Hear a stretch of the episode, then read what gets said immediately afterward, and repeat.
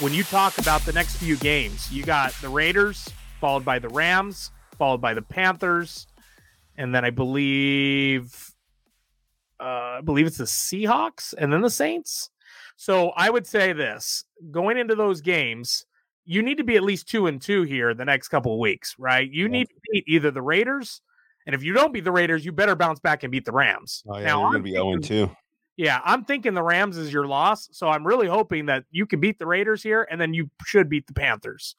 Uh, but again, everyone's paid to do a job, so you can't just count those as W's automatically.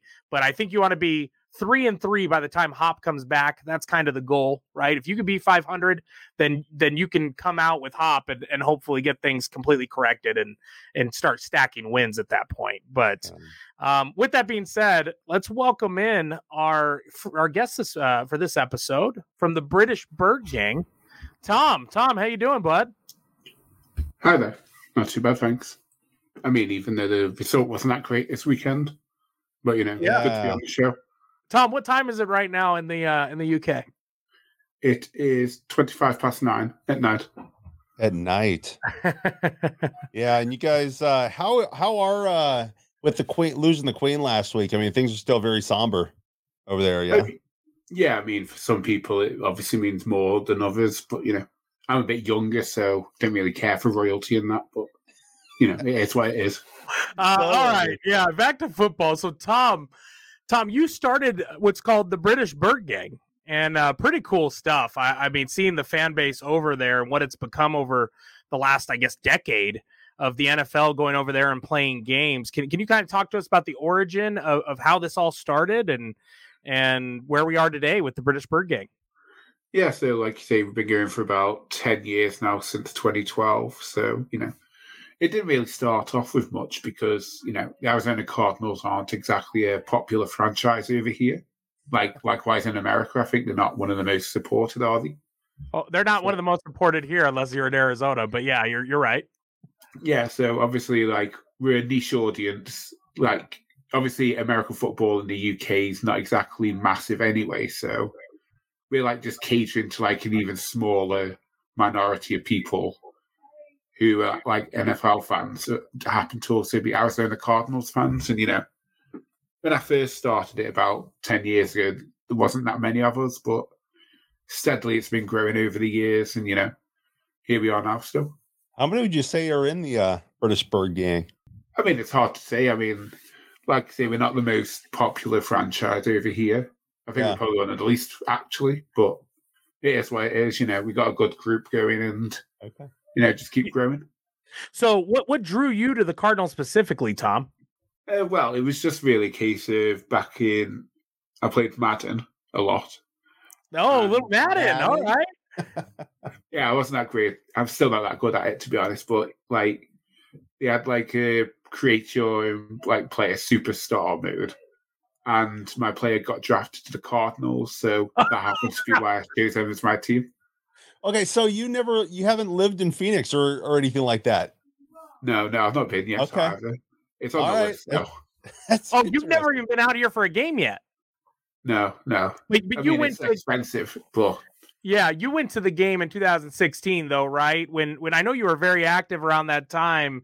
Uh, I actually have the British Bird Gang shirt that you guys made in 16 when the Cardinals, uh, or not 16. I'm sorry, that was 17, right? 2017 when the Cardinals played the Rams yeah, we like to forget about that one over here. Yeah, that was a, that was a rough game, rough game for sure. That was the yeah. David Johnson game where he broke his hand the the first uh, couple of minutes into the game. Yeah, it was one where Carson Palmer went off with a broken arm. It was last game of his career, wasn't it? We actually saw his last snaps, you know, but you know, we'd rather we didn't, obviously. Yeah. Wow. Um, now, how does the NFL when you go to games out there? You know, the NFL does a great job of, of trying to bring a few games there every year. Um, how does it compare to going to a, like a football match? Yeah, I mean, it, obviously, like when it's the NFL game over here, you get like representatives from like all 32 teams. You know, like fans just go and watch the game just because it's the NFL in the UK. And I mean, like you do get a lot of fans like supporting who they designate as their home team, but you know, sometimes you have like cheering when they shouldn't be cheering, you know. like it's completely different to like a football game because that's pretty much like go to a home match for any football team, and it's like you'll find a lot more home supporters there being louder for their team than a few like away fans.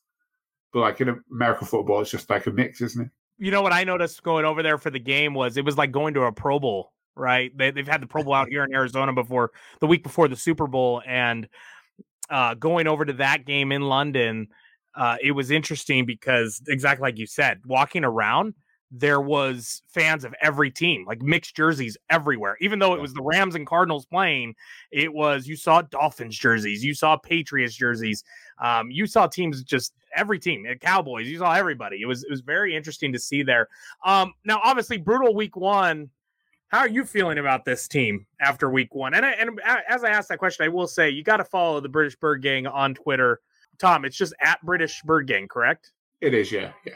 Yeah, so so Tom's a great follow on there. I, I, mean, always throwing out some great nuggets and stats and info from a fan perspective. Obviously, this show for the fans by the fans. But how are you feeling after week one, and, and what are your expectations for the season now after seeing them week one? Yeah, I mean, it's just one of those games you'd just like to forget about, really, isn't it? You know, I mean, we've had many of those over the years following the team, so this is just another one to add to the collection, really. You know, I mean, yeah. So what, what, do you think going forward? yeah, going forward, you know, hopefully that's just like the bottom of the season. You know, like it's going to get better from here. At least that's what we hope, anyway. Hundred percent. Well, Tom, we appreciate you staying up late with us a little bit. I know, I know it's later over there for when we're recording, but uh, we, are glad you hopped on. Glad that you're spreading the Bird Gang and and the Red Sea over there on that side of the on that side of the world, and and would really uh open inv- invite to come to our tailgate at any time that you want to come out here to the stadium. We'd love to have you to a game. Um, with that being said, uh, shameless plugs. What, what do you got? Where should people follow you in addition to Twitter um, and get involved? And if people are listening in, in, the UK or in London, like where where should they go to participate? And do you guys do watch parties and all that? Uh, well, we haven't had that many really because, like I say, we're just a small bunch of fans. We're scattered all over the UK. You know, we have, we have fans in Wales, we have fans in Scotland, we have England, we have people yeah. overseas in Ireland. So, well, well, again, plug yourself real quick. Website. Yeah, I mean, we're on Facebook as well as Twitter. We're obviously as active on Facebook. We've got a good Facebook group though on uh, the British. Yeah, you got a couple hundred, a couple hundred people in that Facebook group, right?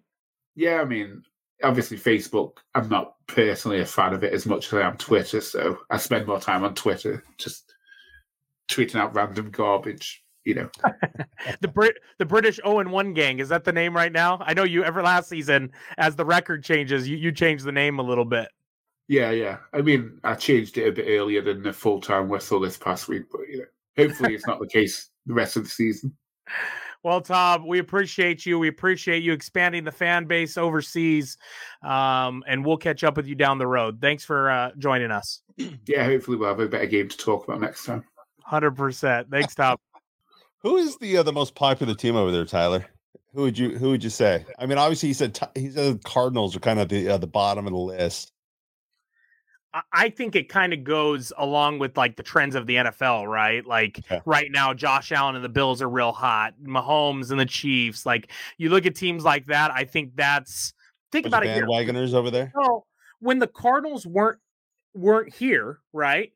Uh, who were the fans in Arizona of? They're the fans of the Cowboys, the Niners, uh, yeah. Washington at the time, because they were the ones always on TV. And I think that trickles to places like the UK where whoever they're seeing and whoever the top teams, whoever's on the cover of Madden, you just yeah. heard him. How he picked his team wasn't even because he liked like a Kyler Murray or a Carson Palmer at the time or yeah. Larry Gerald.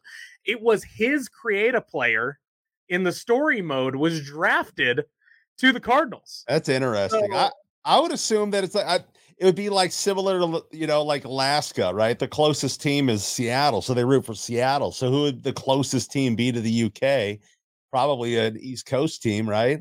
So I'd assume it would have been one of them, but I mean, it makes sense. You know, whoever's most popular, jump on that bandwagon. You know? Uh, yeah, hundred percent. And and I will say he is very modest. If you check his yeah. Twitter, he's dialed in. He's nails on Twitter. I, I mean, how many how many people do, how many people do you think are in there? He didn't give us a number.